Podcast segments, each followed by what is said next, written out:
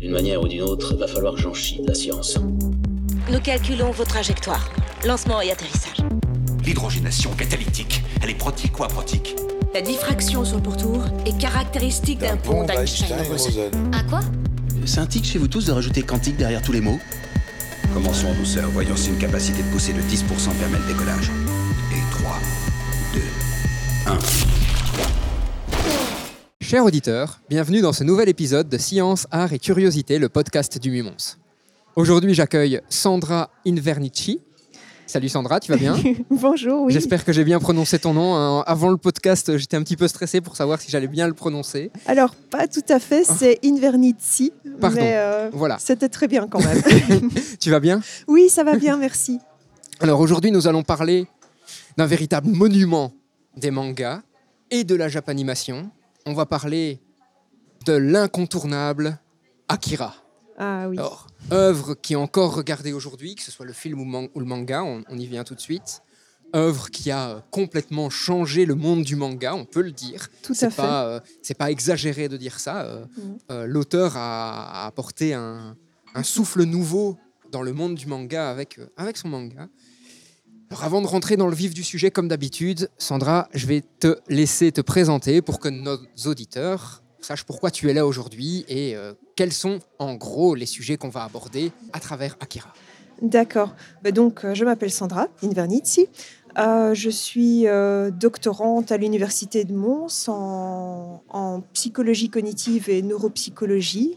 Je me spécialise sur la maladie d'Alzheimer. Voilà, ça c'est pour le côté CV.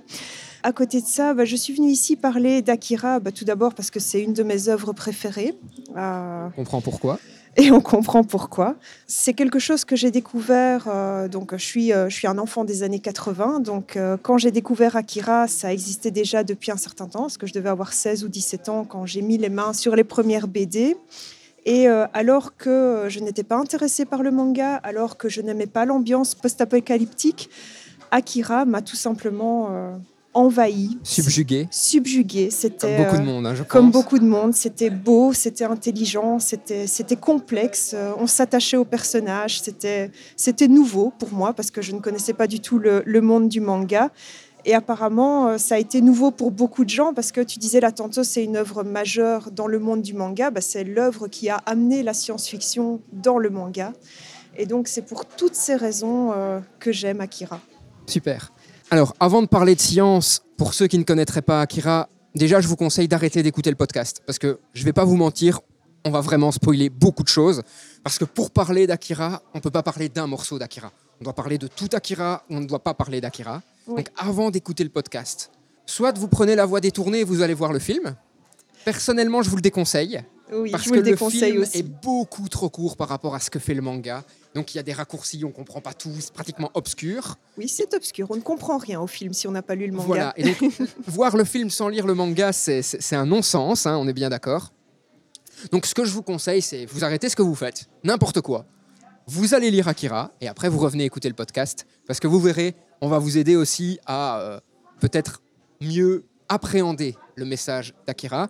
Alors, on n'a pas la prétention non plus de donner l'interprétation, la seule et l'unique d'Akira. On va vous donner notre lecture d'Akira, on va vous donner des éléments liés à ce que fait euh, Sandra euh, dans sa recherche, entre autres.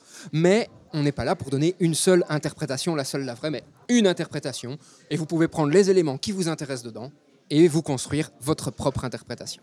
Bah, de toute façon, euh, ce que tu dis est, est- assez interpellant. De toute façon, c'est impossible de donner une seule lecture d'Akira. Il y en a. il y en a sans doute 500 de base, donc euh. Et puis vous le verrez, cher auditeur aussi, avec Sandra, on a déjà discuté un petit peu en préparant ce podcast, et on s'est rendu compte qu'on n'était pas non plus toujours d'accord sur, euh, tout à fait. sur les, les différents éléments dans Akira. Alors, bon, maintenant, on va vous raconter un petit peu c'est quoi Akira quand même. hein. Euh, donc, c'est une série Seinen. Pour rappel, Seinen, c'est destiné à un public plus âgé, donc on est vers la fin de l'adolescence, voire le public adulte de science-fiction. C'est écrit et dessiné par Katsuhiro Otomo, qui est... euh, bah, si vous dites Otomo au Japon, tout le monde va se retourner, ne vous Mhm. inquiétez pas. Pour information, c'est pré-publié dans le magazine Young Magazine de l'éditeur Kondensha à partir de 1982. Et ça se termine en 1990. Euh, 1993 même. 1993 mais à culpa. Elle est ensuite publiée en six volumes reliés de 1984 à 1993. Donc la publication dans le, le magazine, euh, je vais Ah, dire par c'est ça. semaine, se termine en arrêté 90. en 1990. Et c'est compilé dans six volumes qui vont avoir d'ailleurs ces six volumes. Ils vont s'appeler l'édition de luxe. Ces six volumes vont être complétés parfois, donc euh, il va rajouter des planches Mhm. pour compléter son propos. Et eux se termineront en 93. En 1988, donc avant la fin du manga, Avant élément du très manga. très Oui, oui, important. parce que la fin n'est pas la même. Voilà, c'est adapté en film d'animation. Ce qui est important, c'est que c'est réalisé aussi par Otomo. Et c'est un consortium énorme de porteurs de manga au Japon. Donc on va avoir Bandai qui va jouer dans la cour, etc. Donc on a un consortium Akira qui va réaliser ce film, qui va être un des plus chers films d'animation de l'époque. Ah, mais je ne le savais pas, ah ouais, tiens. ouais. On est à pratiquement 150 000 celluloïdes pour le film. C'est plus qu'un Disney. Mhm. Donc c'est euh, complètement euh, colossal. Et c'est aussi Akira, on a parlé de Goldorak dans un précédent euh, podcast, mais c'est aussi Akira qui va contribuer à la connaissance et à la reconnaissance du manga en France, puisque en fait Akira va sortir en version française. Oui, Alors, oui. Fait aussi assez interpellant avec le film, hein, comme on est dans, dans le contexte avant de s'attaquer aux gros morceaux euh, des sciences et des discussions dans, dans le film. Il faut savoir aussi que le film a été doublé avant les dessins. Donc ce que Walt Disney aussi faisait parfois, ça, ça coûte très très cher. Donc les gens font d'abord la mise en parole du texte Ah, et ensuite, et les animateurs créent la bouche par rapport à ce Mhm. qui est dit. Ce qui fait aussi que quand vous regardez le film Akira en français, vous avez l'impression que les doubleurs ont tout le temps été à côté, mais ils ils auraient rien pu faire tellement le- l'animation a été calquée sur la voix des doubleurs. Pour info aussi, il existe en jeu vidéo et il existe aussi un projet de live action, de film américain en Oui. cours et ça fait très peur. Mais ça, ce sera le sujet d'un autre Oui. podcast. oui, j'ai ouï dire que Otomo était quand même. euh, qu'ils essayaient quand même de faire quelque chose d'assez fidèle, mais moi aussi j'ai toujours très peur quand ils font ce genre de choses. Là où le dessin animé, par contre, était vraiment très, très, très, très réussi, très bien léché par rapport à l'histoire. Parce que là, tantôt tu disais, le dessin animé, il est. C'est vrai que si on n'a pas lu les mangas, on ne comprend rien. Rien du tout. Mais même sans rien comprendre, ça reste quelque chose de visuellement très beau, de très bien rythmé, et c'est presque une œuvre allégorique qu'on peut regarder en acceptant de ne pas la comprendre. C'est ça, tout à fait, clairement. Mais d'ailleurs, Otomo n'est pas très content du film. hein. Quand je dis il n'est pas très content du film, si, si, il est content de la technique qu'il a mis dans le film Mhm. et du projet qu'il a pu mener, mais la fin du film ne lui plaît absolument pas. Non. Mm. D'ailleurs, il l'a changé. Oui, en plus, en plus. Alors, on va quand même parler un petit peu de l'auteur, hein, Otomo, Katsuhiro de son prénom, tout simplement parce que ben, si Akira est un pilier du manga, c'est grâce à Otomo. Il- Tout à fait. On ne peut pas passer à côté. Donc, il est dessinateur de manga, il est aussi scénariste et réalisateur de films d'animation japonais. Et il est né en 1954. Donc, il n'est pas né à Tokyo, mais il va très vite descendre à Tokyo parce que son rêve, c'est de bosser comme mangaka. Et il va se faire embaucher chez euh, la Kandosha, qui est un, je vais dire, un, un regroupement de magazines qui font du manga. Et il va commencer sa carrière aux environs de 1973. Alors, il va écrire énormément de petits récits. D'ailleurs, c'est ce qui caractérise Otomo. Otomo est plutôt un auteur de, de, de ce qu'on pourrait appeler des nouvelles versions manga, donc des Mhm. récits très courts, que un récit long. Ce qui est étonnant avec Akira. Et d'ailleurs, il y a pas mal de spécialistes qui ont l'air de dire que Akira, à la base, devait être une œuvre plutôt courte qu'une œuvre longue. Oui, c'est ce que j'allais dire. Au début, ça avait été construit quelque part comme une série d'épisodes et ça s'est amplifié. Certains disent même que Otomo est devenu l'esclave d'Akira, entre guillemets, lui aussi, Ah. parce qu'il s'est fait complètement bouffer par cette idée qu'il avait. tous les grands auteurs Oui, deviennent cl- esclaves de clairement, leur œuvre. clairement. Ce qui est quand même intéressant, c'est que dans pas mal de ces récits courts, d'avant la période Akira, on retrouve des éléments d'Akira qui sont déjà présents en fait. Comme tu l'as dit, Akira va faire rentrer la science-fiction dans le monde du manga, euh, mais la vraie science-fiction. La hein. vraie, oui, pas l'espèce de fantasy. euh, Voilà, et, et pas, le, pas le monde robot, parce qu'on a du Goldorak, etc. On est bien d'accord. Goldorak peut être considéré comme une œuvre de science-fiction, mais il y a des éléments qui ne font pas correspondre au code. Alors que ici, on a tous les codes de la science-fiction et pratiquement de la art science-fiction, on pourrait le dire, qui sont transposés dans le manga. Alors, sans rentrer dans les détails de, de toutes ces œuvres, on va parler de la principale, on va parler d'Akira, vendue à plus de 700 000 exemplaires par tome. Donc on a quelque chose de, voilà, on a quelque chose de, de colossal.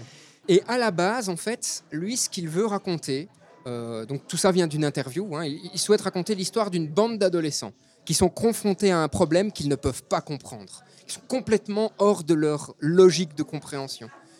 Donc on parle a priori d'une œuvre courte, hein, comme on le disait, Oui, et oui. emporté par le succès de ce qu'il veut raconter, il va complètement changer le phasage de son récit Ouais. et arriver à un récit beaucoup plus long. Petite synthèse, 2200 planches 2200 planches. et effet. 8 années de travail. Alors pour l'époque, c'est colossal. Et ce qui est particulier dans, dans tout ce que tu es en train d'expliquer, c'est que quand tu lis Akira, c'est une œuvre qui a une grande cohérence. Ah oui, non, Du il y a une grande cohérence. On ne le saurait pas, on ne pourrait pas dire. Parfois, tu as des œuvres où tu sens que ça a été un petit peu euh, rajouté en route, qu'ils ont commencé l'histoire sans savoir comment ils allaient la finir. Dans Akira, tu n'as pas ça. Tu as l'impression qu'il y a des cliffhangers dès le début et c'est étonnant de se dire qu'en fait, ils n'y étaient pas. Tout à fait, tout à fait. Alors, c'est vrai que nous, à l'heure actuelle, on a l'habitude du manga fleuve. On a des œuvres comme Jojo Bizarre Adventure, Hajime no Hippo ou One Piece, pour citer le plus connu, Par exemple. où on est à plus de 100 tomes. Et ça continue et ce n'est pas fini, pour ma grande joie. Mais là, on a quand même une œuvre assez colossale et Mhm. d'une qualité très, très impressionnante. très très impressionnante, surtout au niveau du dessin. Euh, Peut-être juste pour compléter par rapport à, à ce que tu disais sur l'auteur, une des particularités qu'il a, c'est que c'est un dessinateur qui a un rapport à l'architecture qui est tout à fait euh, particulier, léché, pensé. Ça sent dans ses planches. Ça se sent dans ses planches parce que dans ses planches, une des choses qui moi m'a vraiment attiré la première fois où j'ai ouvert le manga, c'est ce merveilleux contraste entre des planches où tu vois cette mégalopole, cette sururbanisation qui est très très bien construite, qui est très très dense, et à côté de ça, tu as des espaces où il exploite le vide et le blanc, qui te donnent une impression d'immensité. Et donc le contraste entre les deux, il est vraiment très beau, il est vraiment très maîtrisé. Les jeux de lumière aussi. Alors Les ça peut, jeux ça de peut paraître lumière dans du noir et blanc, c'est Exactement, ça peut paraître dingue hein, pour Oui, quelqu'un oui, qui n'a pas vu Akira, mais les jeux de lumière sont saisissants. Les jeux de lumière sont saisissants. Là, je vais peut-être un petit peu trop en avant. euh, On coupera en montage si c'est Pas de souci, nécessaire. mais non, on coupera pas, on mais, coupera pas. mais effectivement, une des plus belles images, on viendra après sur qui sont les personnages, mais vous aurez compris qu'on va parler euh, de choses où il va se passer un petit peu des accidents ou des cataclysmes. Et donc, une des plus belles images, à mon sens, c'est une image où, après une gigantesque explosion, on a deux des personnages qui sont dans cette espèce de vide désolé, et on les voit de très très loin. Et ensuite, on a un zoom très fort sur leur regard l'un par rapport à l'autre. Je ne sais pas si tu vois la scène que je veux dire, celle de Tetsuo et Akira avant qu'ils partent ensemble. Certains analystes disent même que Otomo utilise des plans hollywoodiens. On est pratiquement dans, dans du cinéma, dans Tout ces oui, agencements oui, de oui, cases, sur le fait de voir des choses de loin, de faire un gros plan sur, euh, sur les éléments. Oui, il y a vraiment une mise en scène qui joue sur l'image très très fait. fort. Et cette vision hollywoodienne revient à plusieurs moments dans, euh, Dans le film. dans, Enfin, dans dans le le dessin film animé. et dans le manga aussi. hein. Le manga le, le aussi. rôle des militaires américains euh, est clairement américanisé, pratiquement enfin, rendu Oui, hollywoodien. oui. Oui, on a aussi euh, le bien, le mal, les différentes forces qui se Tout rencontrent. Enfin, là, j'anticipe. Alors, quand même, pour que vous vous rendiez compte, auditeurs, que Otomo est reconnu, je vais dire, au niveau du Japon, pour célébrer ses 50 ans de carrière, une intégrale de ses œuvres, manga et storyboards, hein, a entamé sa publication au Japon le 21 janvier. Donc, c'est, on republie tout, en fait, une nouvelle fois. Et l'événement a, a bénéficié d'un- d'une vaste campagne de promotion, pratiquement une, une exposition, en fait, dans les gares de Shibuya et Shinjuku, donc qui, à Tokyo, sont pratiquement les gares les plus fréquentées, en fait. D'accord. Et donc l'artiste qui est assez, euh, je vais pas dire timide, mais en tout cas, il, aime bien la discrétion. hein. Mhm. Otomo, il est difficile à avoir en, en interview. Il a posé euh, devant ses gares. Alors, on a parlé d'Otomo, on a dit ce qu'était Akira, mais on n'a toujours pas dit ce que ça racontait. Et on est déjà à 15 minutes de podcast. Oula, Non, mais c'est on ne va normal. jamais, on va, on va normal, jamais tout normal. aborder. Alors, petit résumé de l'histoire. N'oubliez pas, cher auditeur, on va finir par spoiler à un moment, donc Ah oui, même allègrement spoilé. Si vous voulez vous arrêter, c'est maintenant ou jamais. Donc Tokyo est détruite par une mystérieuse explosion le 6 décembre 1982. Cela déclenche la Troisième Guerre mondiale avec la destruction de nombreuses cités par des armes nucléaires. Donc on sent déjà que les catastrophes de Hiroshima et Nagasaki vont marquer le récit de façon indéniable. On est en 2019, dans le manga, hein, j'entends. La ville de Neo-Tokyo, donc la reconstruction de Tokyo, est une mégapole qui est complètement corrompue et sillonnée par des bandes de jeunes motards, très souvent drogués. Alors, une nuit, euh, l'un d'eux, donc un des protagonistes du manga, qui s'appelle Tetsuo, a un accident de moto en essayant d'éviter un étrange petit garçon qui se trompe sur son chemin. Il va être gravement blessé et il va être capturé par l'armée, sans aucune autre forme d'explication, on ne sait pas où il va. Il fait l'objet de nombreux tests dans le cadre d'un projet militaire ultra secret qui vise à repérer et former des êtres possédant des prédispositions à des pouvoirs psychiques. Télépathie, téléportation, télékinésie. Kaneda, qui est euh, le chef de la bande de Tetsuo, mais qui est aussi son ami, va avoir Oui, ce- Son ami d'enfance. son ami d'enfance, il va y avoir d'ailleurs ce, ce paradoxe entre les deux relations, veulent savoir ce qui est arrivé parce qu'une fois que Tetsuo réapparaît, il a complètement changé, Mhm. mais complètement du tout au tout. Et Tetsuo, lui, peu à peu, va tester ses nouveaux, euh, ses nouveaux pouvoirs. Parallèlement à tout ça, on se rend compte qu'il y a des intrigues politiques dont les- la bande de motards, donc Kaneda, Tetsuo et tous leurs amis, ne sont absolument pas conscients au début. Donc l'armée essaie par tous les moyens de continuer le projet de recherche en espérant percer le secret de la puissance d'Akira. Au début, on ne sait pas du tout c'est quoi Akira, mais Akira. voilà. Oui, il y a, y le grand mystère. Le grand mystère, on apprendra plus tard qu'en fait Akira est un enfant doté de pouvoirs psychiques complètement extraordinaires. Tandis que les dirigeants politiques, eux, ne comprennent pas l'intérêt de continuer des recherches qui, depuis tant de temps, n'ont jamais abouti au final. Mais en fait, excuse-moi de. Vas-y, vas-y, sans problème.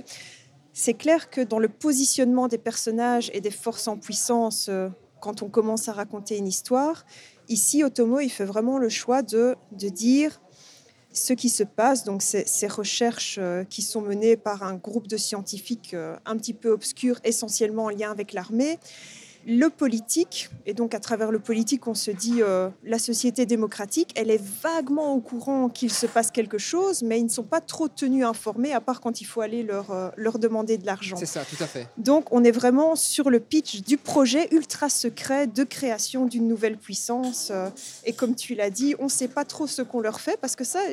Pour préparer le podcast, j'ai aussi été revoir un petit peu les, les livres en me disant, mais il faut quand même être clair sur ce qu'ils leur font. Mais en fait, ça n'est pas clair. Non, non. On leur fait un petit peu des rayons, on leur donne un petit peu de drogue. On voit aussi qu'à un moment, leur boîte crânienne, on vient leur mettre une espèce d'annexe dessus, hein, comme un espèce de module. Euh, Oui, c'est ça. En fait, on, on stimule quelque chose, mais ce, ce ne sont pas des scientifiques qui créent quelque chose. Non, non. Ce sont juste des scientifiques qui, d'une façon ou d'une autre, en faisant des petits essais-erreurs avec tout un tas de choses, réussissent à, à- à déclencher chez les enfants sur lesquels ils font de- des expérimentations une espèce de puissance qui se traduit par euh, télépathie, télékinésie, euh, téléportation. Alors, il y a une troisième puissance, hein, qui est un mouvement révolutionnaire, qui veut complètement, en fait, euh, utiliser cette puissance Akira, on va l'appeler comme ça pour commencer, pour changer les choses à Néo-Tokyo. Donc, pour faire en sorte que la corruption disparaisse, que les ressources soient redistribuées en quelque sorte, euh, et les cartes soient rebattues. Alors, dans cette description, on ne va pas aller plus loin pour l'instant.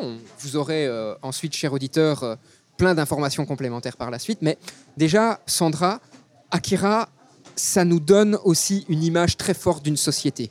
Est-ce que tu peux nous en parler un, un petit peu? Oui, en fait, Akira, parce que tu dis on ne sait pas trop euh, ce qu'est Akira, ce que représente Akira, c'est ce que fait une société d'un certain pouvoir. Oui.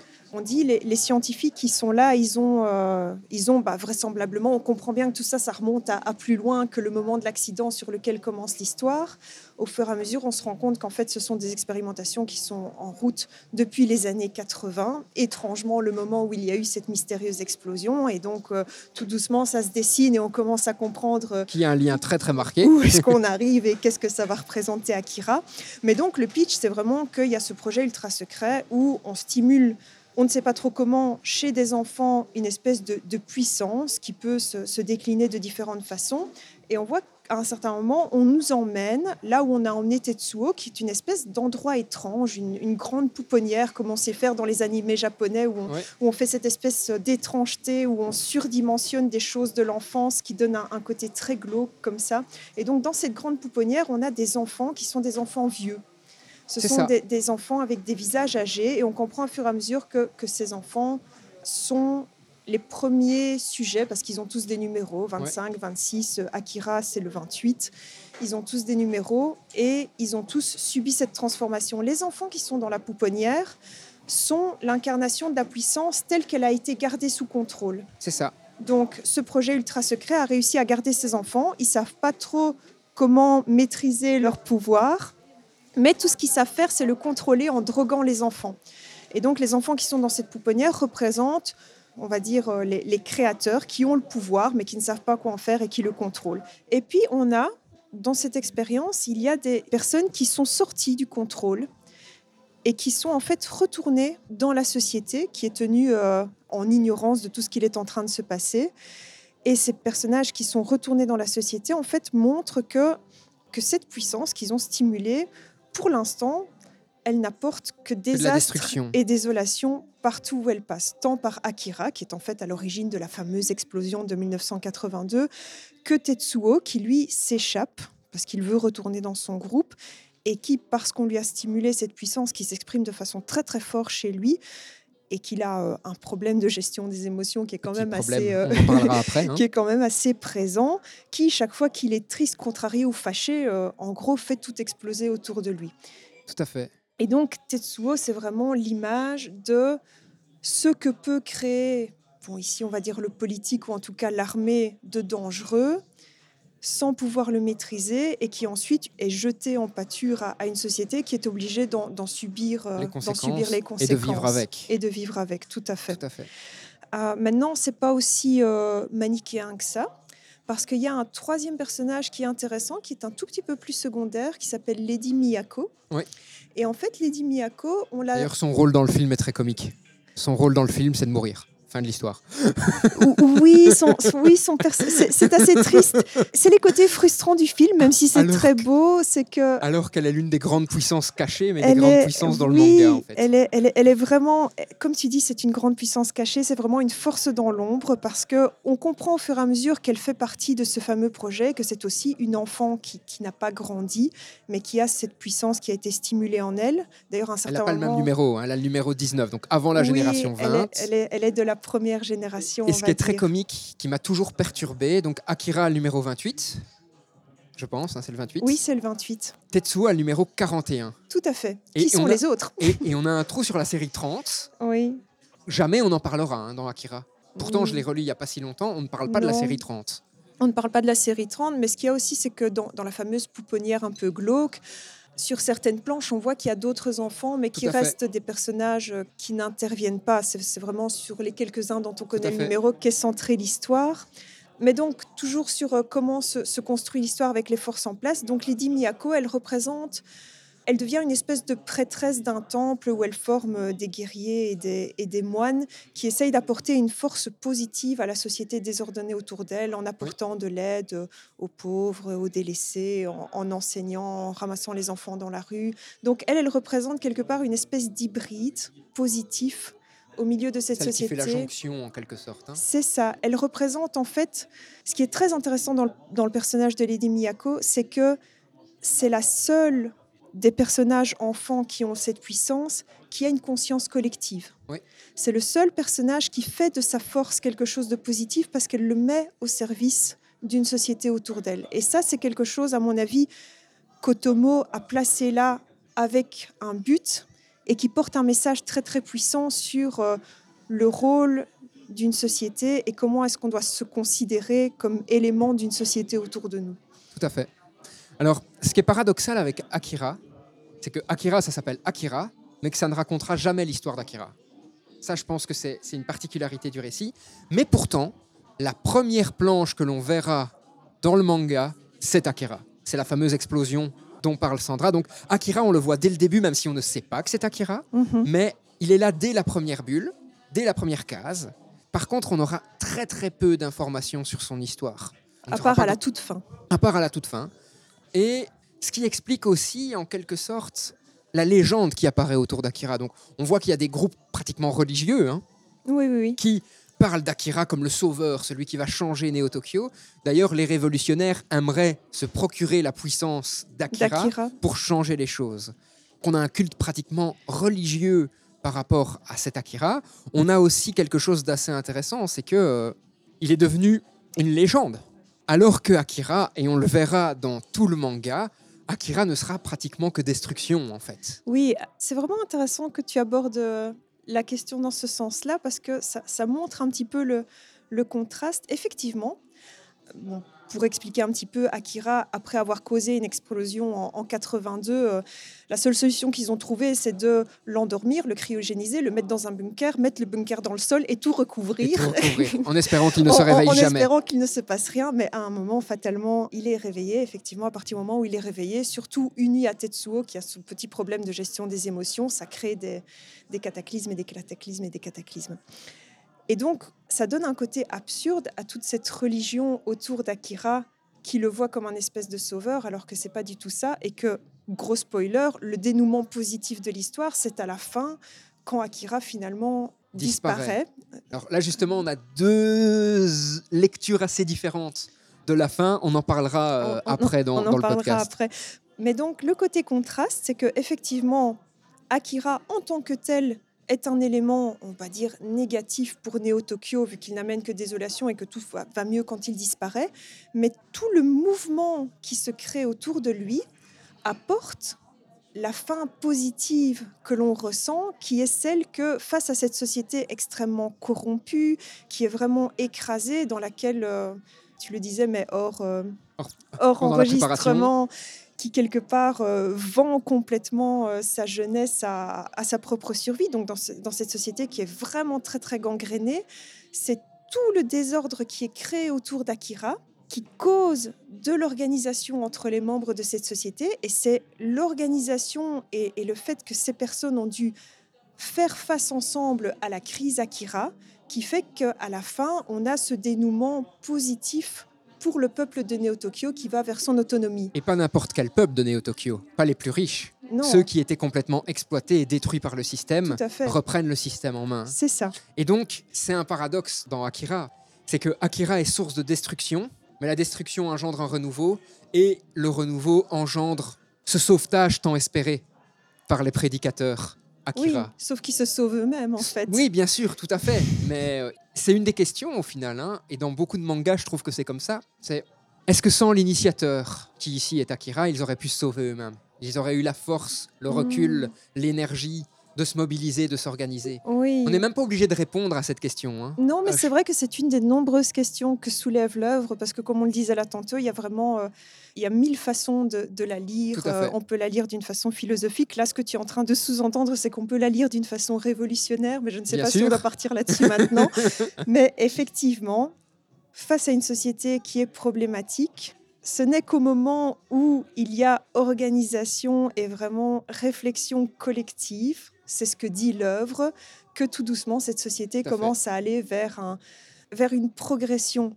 Et je pense que l'œuvre pose aussi, euh, enfin, vu les années euh, à laquelle on se trouve lors de l'écriture d'Akira, il est clair que le Japon est encore traumatisé par euh, les bombes atomiques. Oui, tout à fait. Alors, c'est vrai que pour nous qui l'avons vécu de très très loin, on se dit, euh, ouais, enfin, la bombe atomique c'est en 45, euh, on est dans les années 80, euh, on va peut-être, Mhm. je veux dire, ça fait un moment, c'est bon, on a oublié. Oui, mais il faut pas oublier que deux grandes villes du Japon ont été rasées en quelques secondes. Donc pour eux, c'est encore à l'heure actuelle, Hiroshima et Nagasaki sont des sanctuaires.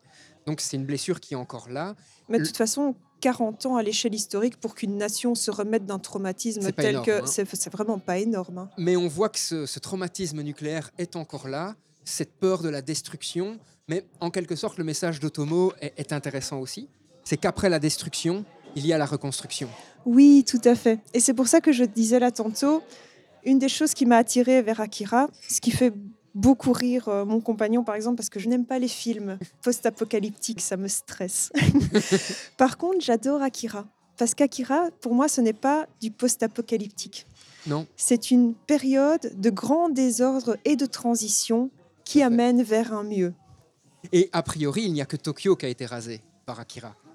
Oui. Non, mais c'est- c'est important. On ne sait pas trop pourquoi il y a eu une guerre mondiale après. Voilà, il y a eu une guerre mondiale après qui a eu beaucoup d'incidences sur beaucoup de pays, mais à la base, il n'y a que Tokyo qui est rasé par Akira, et tout, tout, tout le manga ne se passera que dans Neo Tokyo. Il n'ira jamais voir ailleurs. Non, on ne sait pas ce qui se passe en Voilà. dehors.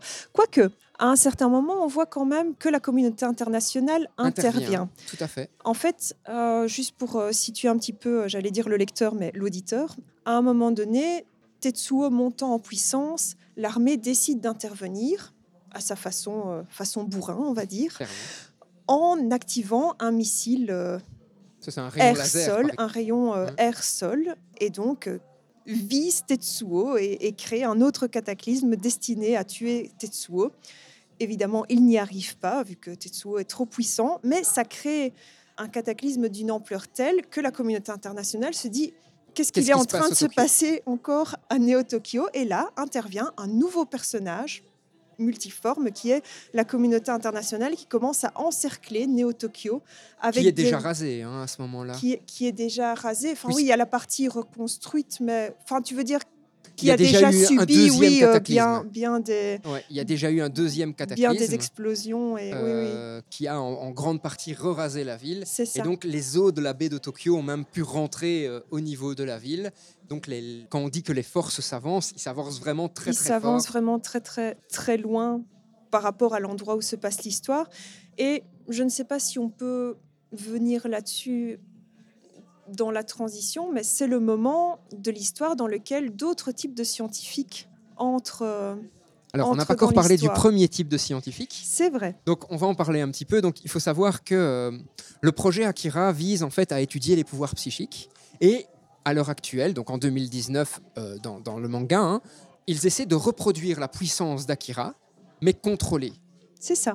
Et donc, le scientifique japonais, on le disait en préparant le podcast, ressemble plutôt au scientifique un peu fou, comme ça, euh, Oui, professeur Folamour. voilà, qui veut absolument comprendre les choses, mais il reste, c'est ce que je te disais, et on n'était pas nécessairement d'accord là-dessus, mais il reste un espèce de guide. Il a un rôle de scientifique, en fait, c'est-à-dire que c'est lui qui a l'information, et le colonel, qui est le responsable de la force armée qui gère le projet, l'écoute, le suit et, et se fie d'une certaine façon à son jugement, même si parfois il s'énerve contre lui en lui disant Mais qu'est-ce que vous avez fait? Mhm. Le deuxième groupe de scientifiques, c'est les scientifiques donc, qui sont sur les porte-avions de la force internationale et qui sont en, partie, en grande partie américains et qui, eux, essaient de comprendre ce qu'il se passe en étant à distance. hein. donc ils n'ont pas toutes les informations.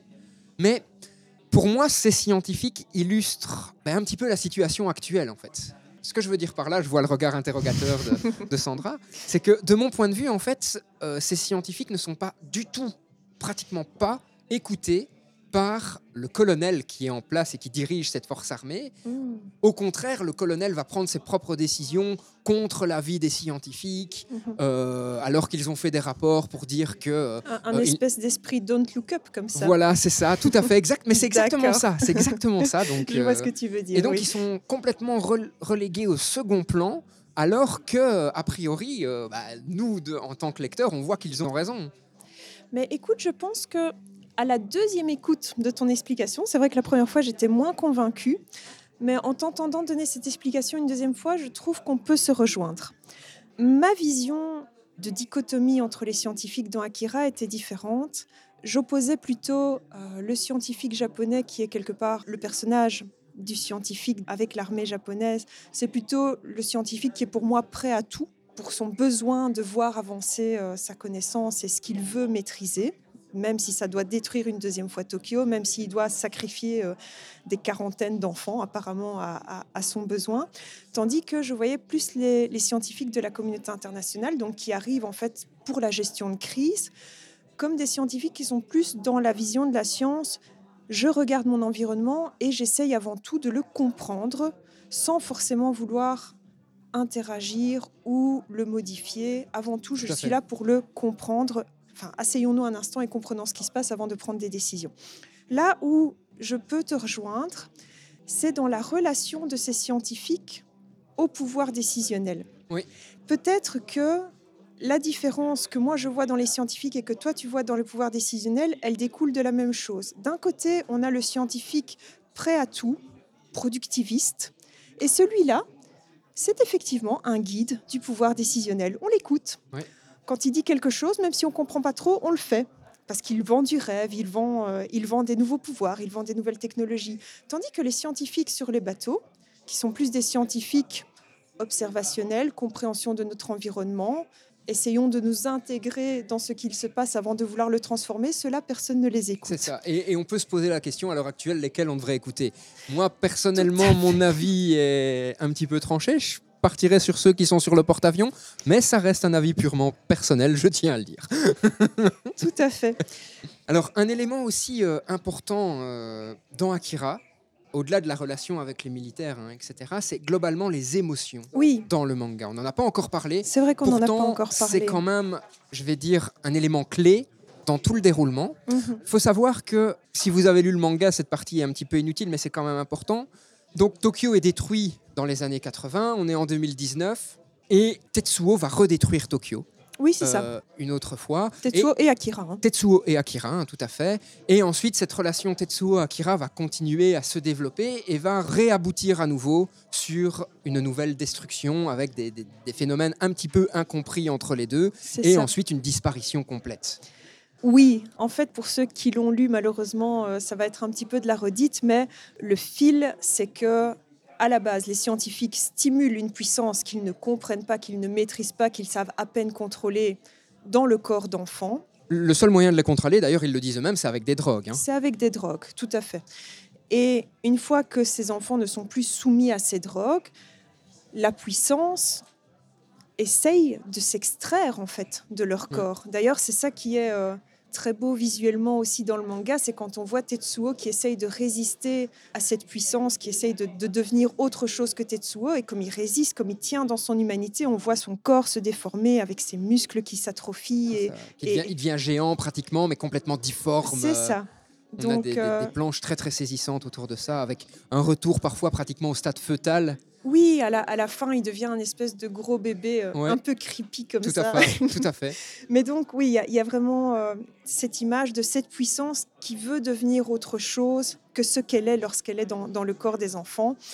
Et ce n'est qu'au moment du dénouement à la fin, lorsque euh, tous ces enfants se rejoignent, qu'ils se transforment en une énergie nouvelle qui, à ma lecture, mais apparemment ce n'est pas tout à fait la même, qui, à ma lecture, crée en fait une nouvelle dimension qui disparaît. Effectivement, on est d'accord sur le fait que ça disparaît, mais la raison, pour moi, la raison pour laquelle ça disparaît, c'est que tout ça crée, comme tu disais, un Big Bang, une autre dimension par ailleurs. Alors, moi, mon interprétation par rapport à cette fin, c'est que Akira représente une puissance destructrice. À chaque fois qu'il intervient, Akira détruit. On voit que Tetsuo, quand- à un moment, quand il intervient, il recrée, ou en tout cas, il refait apparaître ce que Akira a détruit d'une certaine façon. Et donc, euh, Tetsuo, pour moi, est une puissance créatrice. Et en fait, à la fin, ce qu'il se passe, c'est Akira et Tetsuo acceptent leur nature profonde, acceptent ce qu'ils sont, fusionnent et comme matière et antimatière fusionneraient, ça produit une énorme quantité d'éner- d'énergie pour finir par disparaître, pour s'annihiler. Mais ils sont en fait les faces d'une même pièce. D'un côté, on a Akira le destructeur, de l'autre côté, on a Tetsuo le créateur. Et il n'y a qu'en travaillant ensemble et en acceptant complètement et totalement ce qu'ils sont qu'ils peuvent créer quelque chose. Et donc là, je te rejoins. Je pense que quand ils disparaissent, il y a une création Oui, dans une autre, dimension, etc. Mais moi, cette interprétation de Akira et Tetsuo ne formant entre guillemets qu'un seul être, pratiquement Mhm. équilibré, est intéressante. Mais encore une fois, c'est une interprétation personnelle. Bah, une des raisons tout d'abord basiques pour lesquelles je n'ai pas cette interprétation-là, c'est que le dénouement, le moment où, euh, où tout ce désordre, le fait que ces enfants créent autour d'eux euh, explosion et désolation, se résout, n'implique pas que Tetsuo et Akira. Non. Il y, a- il y a vraiment un, un ordre des choses dans lequel Akira, qui représente, euh, parce que tu parlais là tantôt du rôle des émotions, Akira, c'est un petit enfant qu'on voit constamment comme extrêmement impassible. euh, on ne voit rien transparaître sur son visage, à part effectivement un moment où il sourit euh, sur les symptômes. Tout à fait. Mais Et il sourit grâce à Tetsuo et qui il développe, sourit grâce à parce euh, qu'il voit Tetsuo évoluer, comme tu le Ouais, disais. tout à fait. Mais donc, Akira, au moment où il crée avec Tetsuo cette transformation, si lui, il déclenche la transformation, c'est parce que ses amis le rejoignent. Donc, on avait parlé des enfants qui étaient restés bloqués dans l'étrange pouponnière, Oui. donc qui sont euh, deux garçons et une fille, qui rejoignent Akira, qui était leur ami d'enfance. Et c'est au moment où ils le rejoignent, et en fait où ils acceptent de transcender vers cette puissance avec lui, qu'Akira lâche Oui. et qu'il commence à aller vers une transformation. Et Tetsuo est entraîné dans cette transformation au début contre sa volonté. Tout à fait. Et ce n'est que dans ce que tu évoquais là tantôt en, en disant euh, ses souvenirs par rapport à, à ses souvenirs avec Kaneda, qui était quand même son ami, au, au lien qui les unit, qu'il arrive à un niveau de paix où il accepte aussi la transcendance et tous ensemble, ils partent. Ouais. Donc ça, c'est la façon dont moi je voyais les choses qui quelque part ne peut pas aller avec, euh, avec deux énergies qui s'opposent. Alors, justement, vous l'avez compris, auditeur, on n'est pas toujours d'accord et c'est pas ça le, le plus important, loin de là. On devait parler des émotions dans le manga. Donc, les, C'était ça la base. le manga va être tourné autour de personnages qui maîtrisent ou non leur- Leurs émotions. et qui vivent d'une façon très très différente leur puissance. On a Ouais. Akira le stoïque, comme je dis, et Tetsuo le, le- le- le rageux, je peux le dire, je suis désolé, le gars qui pète tout le temps des câbles, tout le oui, temps. c'est un peu, euh, c'est- un, peu un, un garçon impulsif comme ça. Et on en vient en fait à se poser une question est-ce que l'émotion c'est mal? Est-ce que le message d'Otomo c'est de dire non, l'émotion ce n'est pas bien, il faut s'en détacher? Oui, alors c'est vraiment plus compliqué que ça. La question euh, existe pour ça. Oui, voilà, et je, je te remercie de m'avoir euh, tendu cette perche. C'est vraiment plus compliqué que ça parce que c'est vrai que il y a un thème récurrent, euh, surtout dans les œuvres japonaises. C'est d'ailleurs quelque chose qu'on aime beaucoup. hein, On est friand de ça dans les œuvres japonaises. C'est de ces personnages, comme tu dis, un peu stoïques, qui semblent représenter une espèce de, de force parfaite, non polluée par l'émotion. Oui, c'est ça, Donc, tout à on, fait. on pourrait se dire, ah bah, c'est ce que Otomo veut dire en nous montrant que Akira, euh, ça va plus ou moins, et que Tetsuo, par contre, il part dans tous les sens euh, chaque fois qu'il est triste, fâché, euh, ou qu'il se sent pas assez aimé ou abandonné, comme Ouais. tu l'évoquais là tantôt. Mais il faut vraiment prendre un regard plus large et regarder plusieurs personnages pour comprendre que le message d'Otomo par rapport au rôle des émotions, il est plus complexe. Je vais peut-être citer cinq personnages, dont deux vont ensemble, qui représentent différentes lectures du rôle des émotions. On a Tetsuo, qui semble être esclave de ses réactions et qui fait que la- puissance aussi est esclave de ses réactions. Ça se transmet par euh, les explosions autour de lui, par son corps qui prend toutes sortes de formes. On a un personnage qui s'appelle Sakaki, qui vient de la bande euh, à Lady Miyako, donc ceux qui sont euh, très zen, qui sont des guerriers en parfaite maîtrise de leurs émotions, et qui a l'air d'avoir été éduqué dans la maîtrise de ses émotions, justement pour pouvoir avoir le contrôle de, ce qu'elle fait et être puissante. Et puis on a des personnages qui viennent assouplir un petit peu ce discours, qui montrent les émotions sous un regard beaucoup plus positif. Alors on a un personnage qui s'appelle Kaori. Il faut savoir qu'effectivement, Akira et Tetsuo créent beaucoup de misère autour d'eux chaque fois qu'ils explosent, on va le dire comme ça. Et la seule chose qui calme Tetsuo et- et Akira, c'est un personnage qui s'appelle Kaori et qui est une jeune fille qui en fait est proche d'eux et qui a un rôle, oui, presque maternel, avec eux. Et qui pour moi est en lien avec tous les abandons aussi. On ne sait pas ce qu'il en est d'Akira, pas du tout. Mais on sait que Tetsuo lui a subi énormément d'abandons dans sa vie. C'est clair. Et au final, c'est ce que je te disais durant la préparation, quand on analyse l'œuvre, il ne reste que Kaneda.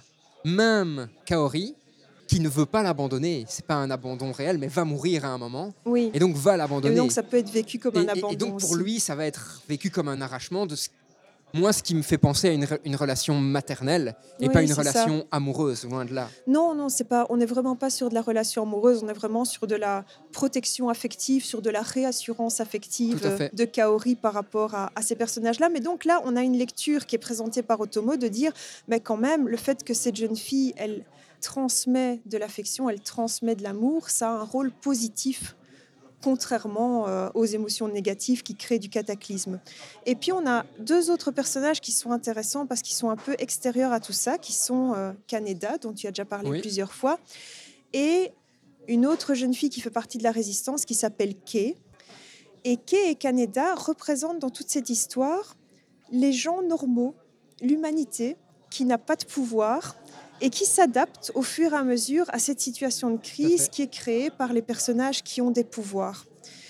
Et donc, leur capacité d'agir et de gérer la crise créée par les pouvoirs, à et Kaneda, on voit qu'elle grandit grâce à l'affection qu'ils ont l'un pour l'autre. Et à la fin, tu disais, il y, a un, il y a un grand cataclysme dans lequel en fait Kaneda est absorbé. Et ça semble impossible d'aller récupérer Kaneda vu, vu le- l'ampleur euh, enfin, Du dire, cataclysme. du cataclysme. Il est emporté dans une autre dimension. Et c'est quelque part un, un autre pouvoir qui n'a pas été euh, stimulé de manière scientifique. C'est l'amour de Kei pour Kaneda qui lui permet de le retrouver et de le ramener. Et donc, c'est là que je veux dire que Otomo, il, dans son livre, il donne pas une réponse sur le rôle des émotions. Par contre, il ouvre plein de questions. Tout à fait. Ce qu'il dit, c'est que l'émotion, c'est quelque chose d'extrêmement complexe qui doit être compris et qui doit être considéré dans un contexte. Tout à fait, et qui doit être, euh, oserais-je dire, pratiquement vécu en société. Ce que je veux dire par là, c'est les gens interagissent avec leurs émotions, qu'elles soient positives ou négatives. Et les émotions des uns affectent les autres. Tout à fait. Alors, tu l'avais dit, hein, le rôle de l'amour et du lien est, primordial dans le manga. Tu m'avais d'ailleurs parlé de, Spinoza à ce moment-là. Alors, je trouve que ce serait intéressant d'en parler un petit peu. Que dit Spinoza un petit peu et qui est Spinoza rapidement? Et Que dit-il sur euh, justement cet amour et ce rôle de cet amour? D'accord. Alors, tout d'abord, pourquoi Spinoza? Mais Parce que Spinoza est un des philosophes euh, qui n'est pas du tout dans la lignée de tous les philosophes qui disent, bah, justement, parler des émotions, que les émotions sont quelque chose de vil et que l'esprit, ça doit être quelque chose d'isolé des émotions. Spinoza, il a vraiment une philosophie qui intègre l'émotion comme élément moteur. Et la, science cognitive actuelle nous dit que l'émotion, la motivation, c'est effectivement un élément moteur de tout notre fonctionnement qui est vraiment très très fort. L'approche intéressante de Spinoza, c'est qu'il va distinguer en fait deux formes d'amour. Il dit l'amour, c'est une joie qu'on ressent et à laquelle on peut donner une cause extérieure. Et toute la subtilité de Spinoza, c'est sur quelle est cette cause extérieure, et ça crée en fait deux niveaux de ce que ça doit être l'amour et de quelle façon est-ce que ça peut nous, nous aider dans l'action. Il donne un niveau qui est un amour qui est dû à une autre personne pour certaines de ses caractéristiques, ou alors il donne un autre niveau qui est un amour d'une autre personne qui est parfaitement en adéquation avec ce qu'on est. Et il dit que l'union de deux personnes qui sont parfaitement en adéquation, ça permet à chacun d'aller vers une plus grande perfection, ce qu'il définit comme la, définition de la joie. Perfection de la joie, d'accord. Il définit la joie comme le passage d'une moins grande perfection à une plus grande perfection. Chez Spinoza, tout est fort lié au fait d'agrandir sa connaissance. Donc passer d'une moins grande perfection à une plus grande perfection, c'est un peu la, finalité de, de la vie.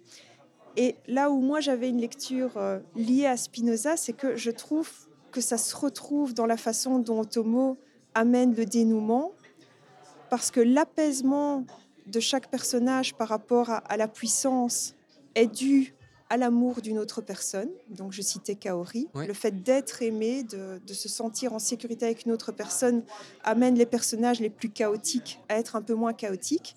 Et le véritable dénouement, c'est quand cet amour va à une plus grande échelle où ils acceptent, tu disais là tantôt, ils acceptent leur nature. Et c'est à partir du moment où ils acceptent leur nature que vraiment ils vont vers ce qui est leur plus grande perfection à eux, c'est-à-dire se transformer en, énergie pure. Et atteindre un plan qu'on ne pourrait pas atteindre. Et atteindre une autre dimension. Alors, justement, ce qui se passe à la fin, moi, m'induit toujours une question hein, quand je relis Akira, c'est, mais au final, quel était l'objectif des scientifiques dans Akira? Alors, j'ai encore une fois une interprétation très personnelle que je rattache peut-être au contexte actuel mais qui est quand même une réalité, je trouve. Moi, la vision que j'en ai, en tout cas pour les scientifiques japonais, hein, pas pour les autres, mais pour les scientifiques japonais, c'est qu'en quelque sorte, ils sont prostitués à l'armée, comme je te disais hein, dans la préparation. Ce que je veux dire par là, c'est que pour atteindre un objectif, le seul moyen d'avoir des subventions, etc., c'était d'en faire un projet militaire. Et oui, des scientifiques qui sont prêts à tout pour avoir des fonds, c'est très actuel. C'est très actuel, on est d'accord. Et donc, ces scientifiques devaient avoir un autre but que produire une arme. Tu me parlais du projet Manhattan, on en, reparlera peut-être euh, un peu plus tard. Donc le projet qui visait à contrer la force nucléaire nazie. Mhm. La vraie question, c'est est-ce que les scientifiques qui étaient dans ce projet au début comptaient construire eux aussi une force nucléaire? Oui. Alors, je vois le lien, le lien que tu veux faire avec le projet Manhattan. Pour situer, donc le projet Manhattan, c'est le nom qu'on a donné à ce projet dans lequel il y avait des scientifiques comme Einstein et Oppenheimer qui, quelque part, avaient fait une espèce de task force dont le but, en tout cas de ces scientifiques-là, je ne dis pas des gens qui les avaient mis en place, était d'être prêts à contrer, ou en tout cas de ne pas se laisser dépasser par les nazis au niveau de l'armement nucléaire, parce que les nazis à l'époque étaient euh, un grand danger pour l'humanité. Mais le projet Manhattan, en fait, c'est une science qui a été dévoyée vu que ça a donné lieu euh, bah, aux cataclysmes qui ont causé euh, l'histoire du Japon, etc. etc.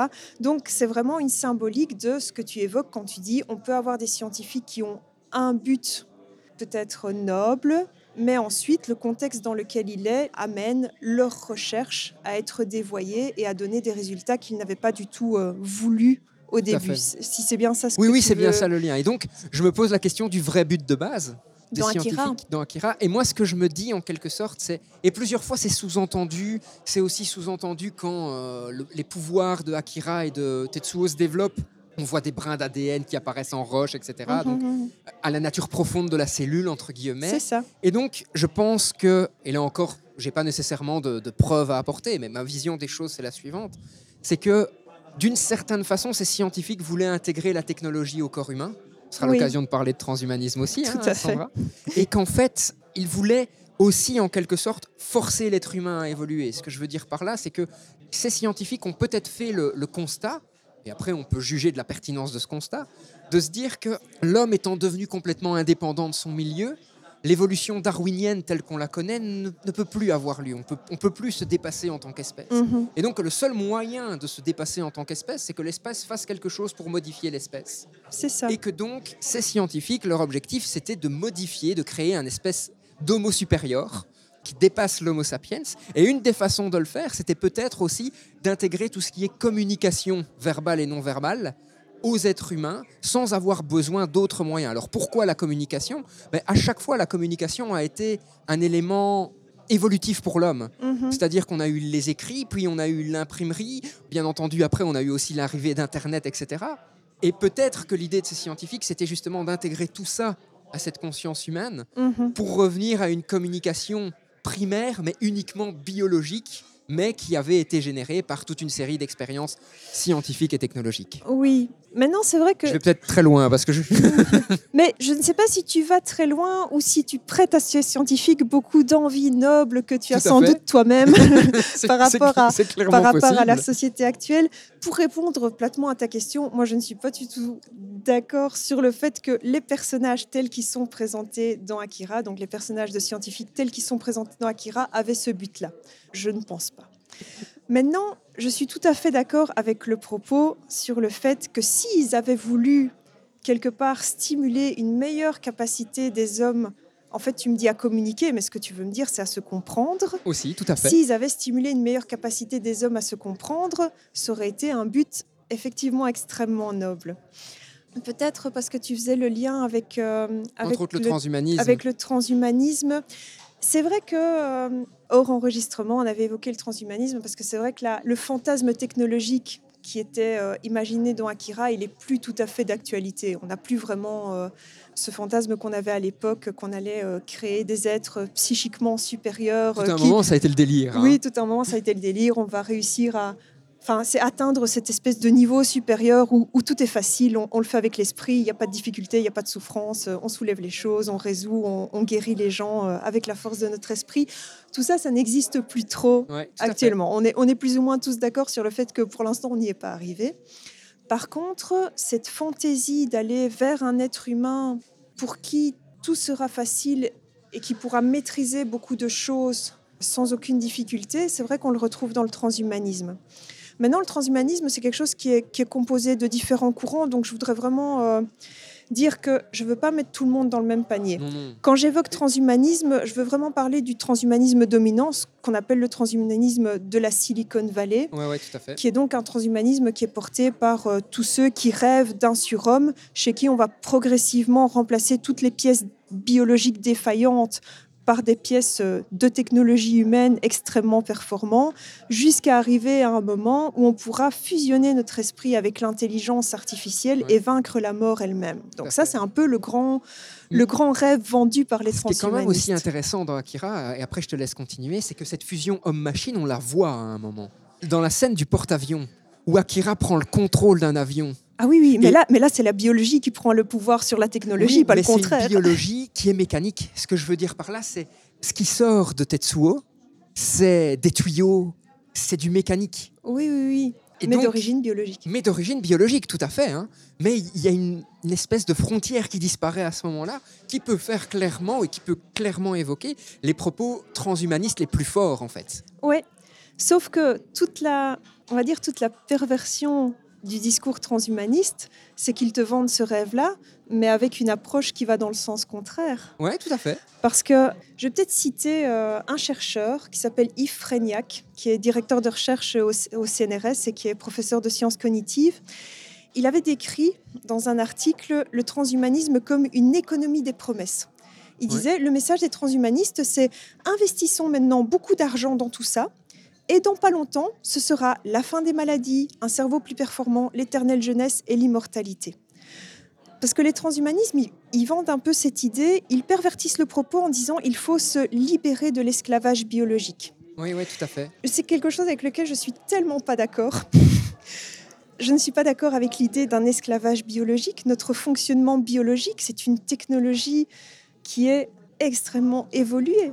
Notre fonctionnement biologique, notre cerveau, notre corps, la façon dont on est des êtres qui fonctionnent avec des apports énergétiques qui peuvent avoir des origines différentes, c'est quelque chose, c'est un type de maîtrise que nous-mêmes, on ne sait pas recréer, Tout à à part en faisant des bébés.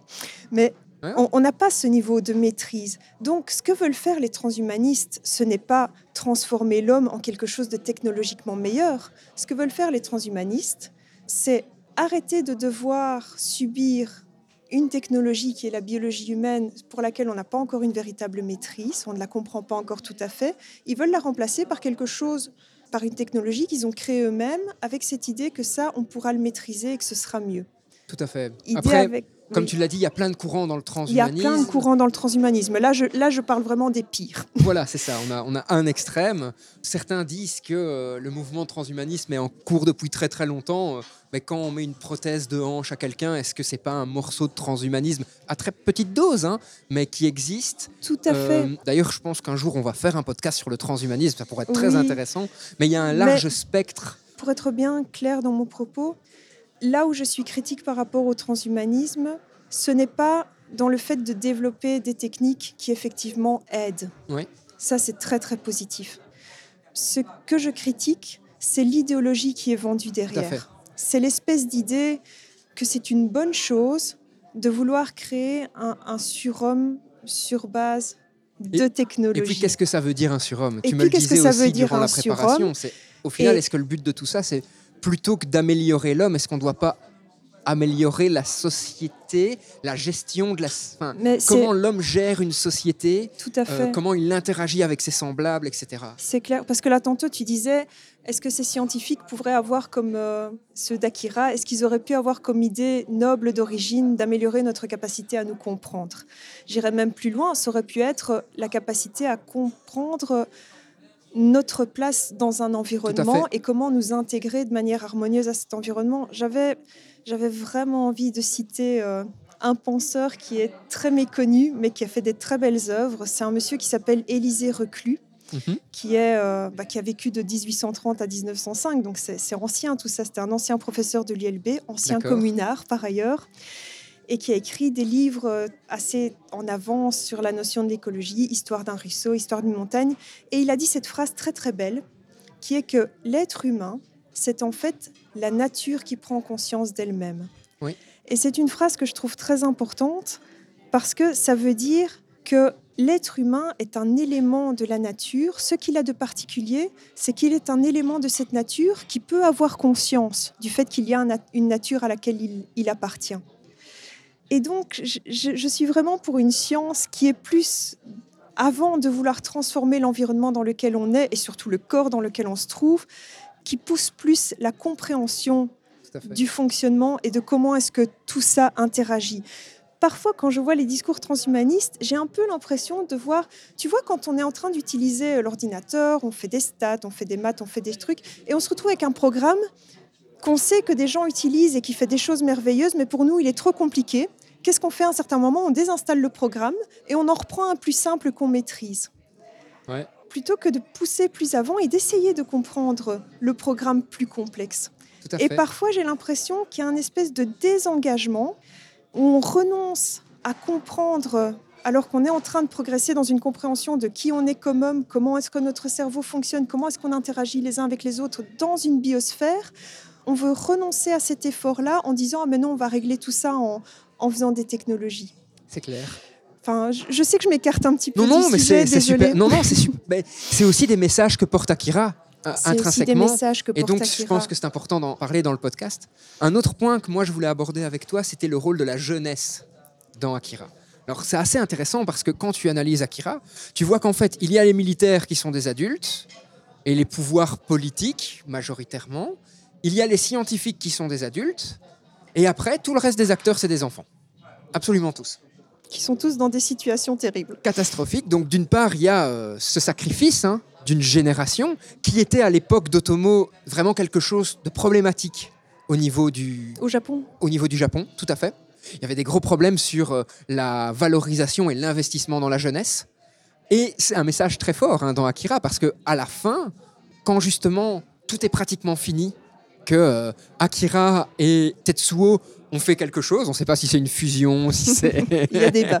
le débat, mais ils ont fait quelque chose. Les forces internationales qui étaient présentes autour de Neo Tokyo pour intervenir en cas de souci et qui d'ailleurs à un moment essaient de tuer Akira, mais d'une façon complètement oui, absurde. Oui, c'est je- jeter des cailloux sur. euh, C'est ça, c'est ça. Mais les scientifiques les ont prévenus, hein, je tiens à le dire. Oui, mais c'est vrai, Le les militaire n'écoute scientifiques, euh, absolument pas, mais soit. Les scientifiques gestionnaires de crise Voilà. avaient prévenu que ça n'allait pas marcher. Et donc, ces forces militaires arrivent, et là, on voit euh, Kaneda avec tous ses amis qui déploient un drapeau où il parle d'empire de Tokyo, hein, si je me souviens bien. Il me semble que c'est Empire indépendant de Néo Tokyo. Oui, c'est ça, empire Ou indépendant. autonome. Voilà. Donc, ils déclarent leur indépendance. Tout à fait. Ça retrace d'ailleurs une scène historique dont on parlera à la fin du, du podcast. Mais cette jeunesse reprend le rôle qu'elle devait avoir. Après autant de misère, après autant de luttes, après autant de destruction, cette jeunesse reprend les rênes.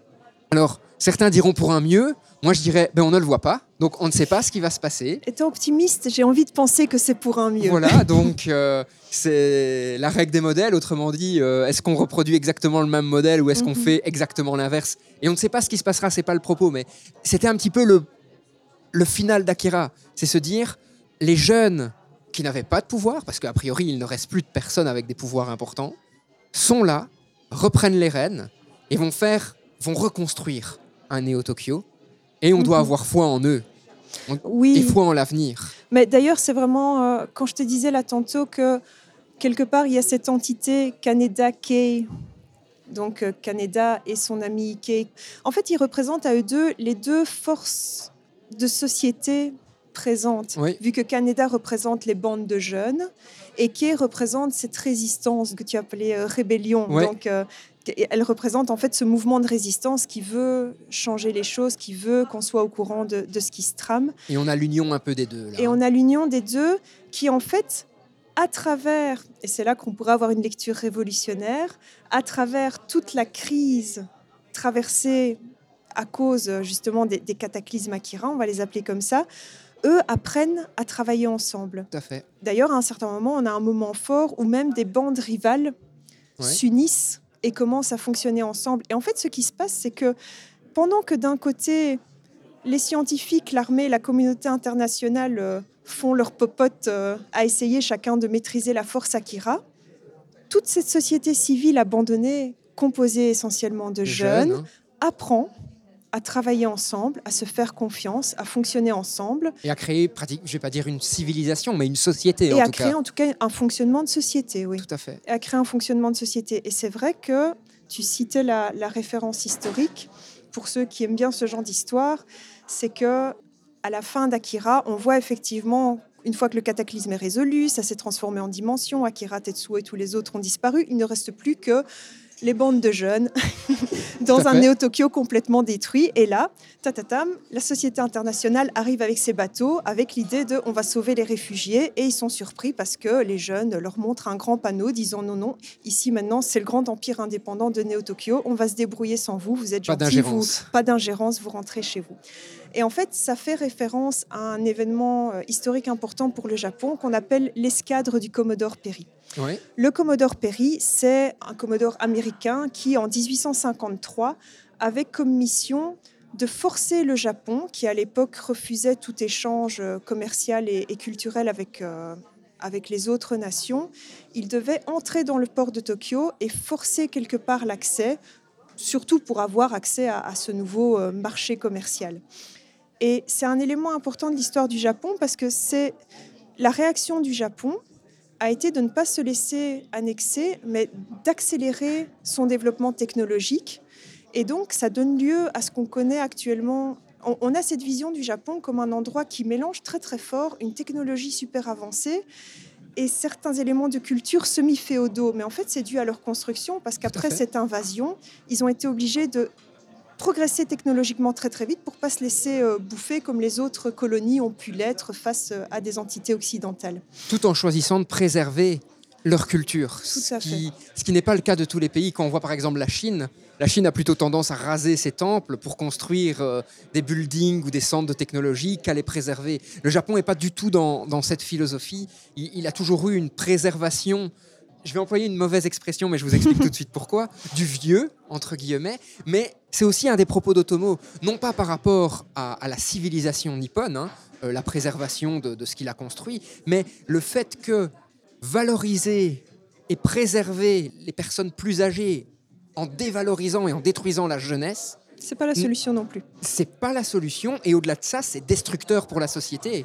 Et d'ailleurs, l'image de fin où on voit Kaneda Eke sur une moto avec le Neo Tokyo qui se reconstruit, c'est une image où des jeunes sont acteurs C'est ça. pas où des vieux sont acteurs. Oui, c'est ça, ils reprennent le pouvoir, ils créent une nouvelle société. Il- Au-delà de tout ce qu'on a parlé, transhumanisme, au-delà de l'importance des émotions, etc., le message, je vais dire, le plus simple de Otomo, c'est la jeunesse et le futur de l'humanité, ne la détruisons pas, préservons-la, faisons en sorte qu'elle puisse s'épanouir, qu'elle puisse apprendre de nos erreurs, mais sans pour autant qu'on soit euh, une espèce d'éminence grise qui soit toujours là Mhm. à vouloir contrôler ce qui se passe. Oui, c'est ça, laisser l'espace pour qu'ils puissent justement euh, faire leurs propres erreurs et, et construire leur propre société. Et c'est ça qui est vraiment fort dans cette référence historique, parce que la référence historique, l'épisode Commodore Perry, le Japon ne s'est pas laissé complètement annexer, mais ça a quand même été euh, un choc pour cette culture. Et là, en fait, Otomo, il réécrit l'histoire. Tout à fait. Il, il ne laisse même pas entrer la communauté internationale dans le port. Il, il réécrit ce, ce moment historique en disant, bah non, autonomie directement. Alors, ce qui est très très intéressant aussi, et je l'ai découvert en, en- en lisant beaucoup sur Akira pour préparer ce podcast, on voit aussi que dans Akira, il y a énormément de drogues. Il y a des drogues médicales. Ce que j'appelle des drogues médicales, c'est on voit que Tetsuo, à certains moments, est au bord de crises, mais qui sont extrêmement douloureuses parce que son pouvoir se développe. Et la seule solution, c'est de prendre des drogues qui vont l'apaiser, qui ont été développées pour ça. Donc, c'est ce que j'appellerais une drogue médicamenteuse. Mais on a aussi des amphétamines partout. hein. Et je m'étais posé la question du pourquoi on a autant de drogues dans Akira Parce qu'on aurait pu se dire, mais en fait, le propos d'avoir une drogue pour les gens qui ont un pouvoir se suffit à lui-même. On n'a pas besoin d'avoir une société aussi euh, dévorée, vérolée par la Mhm. consommation de drogue chez les jeunes. Et en fait, dans les années 80, 80% de la consommation mondiale d'amphétamines est au Japon. Ah Donc oui. la société japonaise, dans les années où Otomo écrit Akira, est elle-même gangrénée par euh, la consommation d'amphétamines. Et donc je pense qu'il y a un lien quand même assez fort. Ah, entre tu veux les dire deux. a, que quelque part, l'œuvre se trouve dans son contexte culturel fait, de l'époque. tout à fait. C'est ça. Et, et il dénonce une dérive de ce qui est en train de se passer. Même Mhm. au-delà d'une dérive, c'est une conséquence. C'est regarder ce qui pourrait se passer si la consommation des drogues continuait dans notre pays. Ouais. C'est un espèce d'avertissement. Mais l'avertissement d'Otomo va, va beaucoup plus loin. Bien hein, sûr. Parce que ce que tu disais par rapport à la jeunesse, la société justement de cet après Hiroshima, c'est une société qui mettait énormément de pression sur les épaules de sa jeunesse pour devenir euh, une nouvelle force. Tout à fait. Donc euh, avec tout ce qu'on voit de l'extérieur euh, sur euh, le fait d'être les meilleurs, de faire des hautes études, de- d'être très très jeune, extrêmement Mais une pression ne veut pas dire investir dans les jeunes. Et je pense que c'est bien non, là non, le propos d'Otomo. C'est ça, c'est pas investir dans les jeunes, c'est les instrumentaliser pour devenir ce que la société adulte de ce moment-là veut que devienne le pays. Et une forme d'abandon aussi. Et une hein. forme d'abandon Et, et, c'est une ce forme de et une forme d'aliénation complète parce que tu disais là tantôt euh, il faut laisser la jeunesse faire son chemin mais la jeunesse fait son chemin en faisant des essais-erreurs, comme Kaneda Ike au fur et à mesure de l'histoire. Et donc, je, je pense que ce qu'Otomo voulait aussi dénoncer, c'est c'est cet arrêt de la croissance. C'est ça qui est incarné en fait par les enfants euh, qu'on voit dont le visage a vieilli mais qui n'ont pas grandi. C'est que c'est une jeunesse à qui on a donné une mission, soit le meilleur, mais à qui on n'autorise pas un grandissement personnel. Et je pense, à mon avis, il y avait aussi quelque Bien chose sûr. de ça dans, dans sa dénonciation. Et je pense que Tetsuo incarne très très bien ça, c'est-à-dire que c'est un instrument. Bah, Lui, il, On découvre qu'il a des deux. pouvoirs et L'abandon et l'instrumentalisation. Exactement. Et d'un autre côté, seul Kaneda, pour plein de raisons différentes, n'abandonne pas Tetsuo, mais donc Tetsuo, par essence, est quelqu'un d'abandonné. Et d'ailleurs, un élément aussi qui est intéressant chez Tetsuo, et je pense que c'est peut-être par ça qu'on terminera, parce que ça fait déjà euh, plus d'une heure qu'on discute, mais il n'y a aucun souci, que du contraire. Quand Tetsuo s'éveille, l'éveil final, donc vraiment la toute dernière page, Quand il transcende. quand il transcende tout ce qu'il est et son pouvoir, il revit ses souvenirs. Hein, T'en as parlé, donc on a affaire à Oui, quatre, oui. à deux doubles planches, donc quatre Mhm. pages hyper impressionnantes. Sur les premières, ce sont euh, des bons souvenirs de, De son enfance. de son enfance en partie. hein. Euh, Enfin, tu veux dire autant vrais, vrais souvenirs. pas, ça. pas des bons moments, pas nécessairement mais, des bons, mais, en tout cas des, vrais, souvenirs. souvenirs. Et la deuxième planche est composée de souvenirs altérés. C'est Mhm. très intéressant parce que j'ai remarqué un détail qui avait changé. euh, De quelle main il tenait une pilule d'amphétamine, en Oui, fait, oui. parce que c'est assez marquant puisque dans l'attaque avec le, c'est ça, dans la- avec le sol, donc euh, le, le rayon laser, il perd une de ses mains qu'il va finir par refaire apparaître avec ses pouvoirs sous différentes formes, Mhm. forme de chair, forme de bras robotiques Oui. qui s'améliorent de plus en plus, enfin euh, Mhm. qui, qui après est recouvert d'une chair euh, boursouflée, etc. Donc on a des grandes évolutions là-dedans. Mais quoi qu'il en soit, je me souvenais que dans le dessin original, il tenait la pilule avec sa main robotique, et dans le souvenir, on voit qu'il le tient avec l'autre main. Donc j'ai commencé à me renseigner un petit peu sur ces Mhm. planches, et en fait, la deuxième série de planches sont toute une série de souvenirs altérés, où les personnages n'ont pas la même expression, où il se passe pas exactement Mhm. la même chose. Et donc, c'est aussi intéressant parce que tu nous le disais hein, euh, pendant la préparation, les souvenirs peuvent s'altérer. Mais les souvenirs, en fait, peuvent subir une évolution. Les souvenirs ne représentent pas Ne sont pas tout à fait réellement ce qu'il s'est passé. Ce n'est pas une photographie où ça ne filme pas ce qui s'est réellement passé. Les souvenirs, ce sont des éléments qui ont été enregistrés et qu'on complète en fait par d'autres éléments. Et, et le fait qu'on les complète fait qu'à un certain moment, on peut se retrouver avec des souvenirs qui ne représentent pas tout à fait la réalité. Et donc là où ça rejoint ce que tu disais sur la main robotique et la main humaine, tu me disais dans la préparation que pour toi, l'amitié entre Kaneda et Tetsuo était importante, c'était Oui. un élément fort, que pour toi, c'était même plus ça qui amenait Tetsuo à un certain apaisement, à accepter sa transcendance, Oui. donc la présence de Kaneda. Et peut-être que ta lecture pourrait être poussée plus loin en disant, bah, dans les souvenirs retransformés, il y a des éléments positifs qui réhumanisent plus Tetsuo, Oui. d'où le fait que la pilule se retrouve dans sa main Humaine. et non pas transformée. Je ne sais pas si c'est là que tu voulais en Ce qui est intéressant venir, aussi, mais- c'est qu'on voit une scène où Kaneda n'a pas la même tête, où il est plus en colère que ce qu'il est dans la planche originale, Mhm. comme s'il reprochait des choses à Tetsuo, ce qui, en quelque sorte, illustre aussi la relation que Tetsuo et Kaneda ont. C'est certes, ils sont amis, mais il y a une forme de, Rivalité? De relation paternelle, pratiquement, et de, et de la volonté de dépasser le père aussi. Kaneda est le chef de bande, mais je veux faire mieux que lui. Ah oui, mais ça c'est très présent dès le début. Dès hein. le début, dès le Oui, début. oui. Et je pense que jusqu'au bout, il y a cette volonté qui est là, et il y a au final un garçon qui a été abandonné, Tetsuo, qui retrouve pratiquement l'amour d'une mère via Kaori, et qui retrouve, je vais dire, la relation avec un, un père via Kaneda qui est toujours là, Mhm. et, et qui le pousse d'une certaine façon à se dépasser, et donc à, À accepter sa à, transcendance. accep- à accepter sa transcendance. Ok. Oui, et donc pour toi la. je vais loin la- sur Akira, je suis désolé. Mais, oui. Maintenant, peut-être que deux personnes écouteront ce, ce podcast, mais euh, nous, en tout cas, on aura passé un, un très, très bon, très moment. bon moment, tout à fait. Alors habituellement, on finit toujours le podcast par une citation. Je sais que je ne t'ai pas prévenu, c'est normal. C'est pas nécessairement une citation du... de ce que tu as lu dans Akira. Ça peut être une citation d'un autre auteur que tu aimes bien, etc., mais qui peut se prêter à tout ce dont on a parlé aujourd'hui. Je n'ai pas le droit de reprendre la citation de la tante. si, bien sûr. Ah, bah alors je vais reprendre celle-là. Voilà. Mais donc je vais reprendre la citation euh, d'Élisée Reclus, ancien Oui. professeur de l'ULB, ancien communard, qui disait L'homme, c'est la nature qui prend conscience d'elle-même. Si je dois en conclure sur une idée par rapport à Akira, la science, le transhumanisme, tout ça, c'est que tu disais peut-être que la volonté des scientifiques, c'est une nouvelle évolution, mais peut-être que notre nouvelle évolution n'est pas dans le changement de ce qu'on est, mais dans une meilleure harmonie, une meilleure compréhension de ce qu'on est par rapport à la biosphère dans laquelle on vit. Bien, merci beaucoup Sandra. Cher auditeur, tu as compris que euh, Akira porté à débat, je pense qu'on n'aura jamais fini Non. avec Akira. Au-delà du fait que c'est très beau, Oui, je pense que c'est une œuvre qui peut véhiculer beaucoup de choses chez chacun d'entre nous. Donc, n'hésite pas aussi, euh, cher auditeur, à nous indiquer si toi, quand tu as lu Akira, tout ce que tu as, euh, je vais pas dire imaginé, mais comment tu as interprété cette œuvre, comment elle a trouvé résonance dans ton cœur et dans ton âme, parce que oui, Akira trouve résonance dans des parties aussi profondes de notre individu. Et sur ce, eh bien, je te souhaite une bonne journée, auditeur, et à la semaine prochaine. Salut Sandra. au revoir, merci. Cher auditeur, tu viens d'écouter un épisode du podcast du Mumons, et franchement, j'espère qu'il t'a plu. D'ailleurs, si en passant, tu veux me faire un retour ou si tu as des idées d'amélioration, contacte-moi, les infos arrivent tout de suite. Et si tu as passé un bon moment en ma compagnie, deviens notre ambassadeur et fais découvrir ce podcast autour de toi. Si tu as des idées de sujets ou si tu souhaites enregistrer un épisode, surtout n'hésite pas à nous contacter. Rendez-vous sur le site internet mumons.be ou sur la page Facebook du Mumons.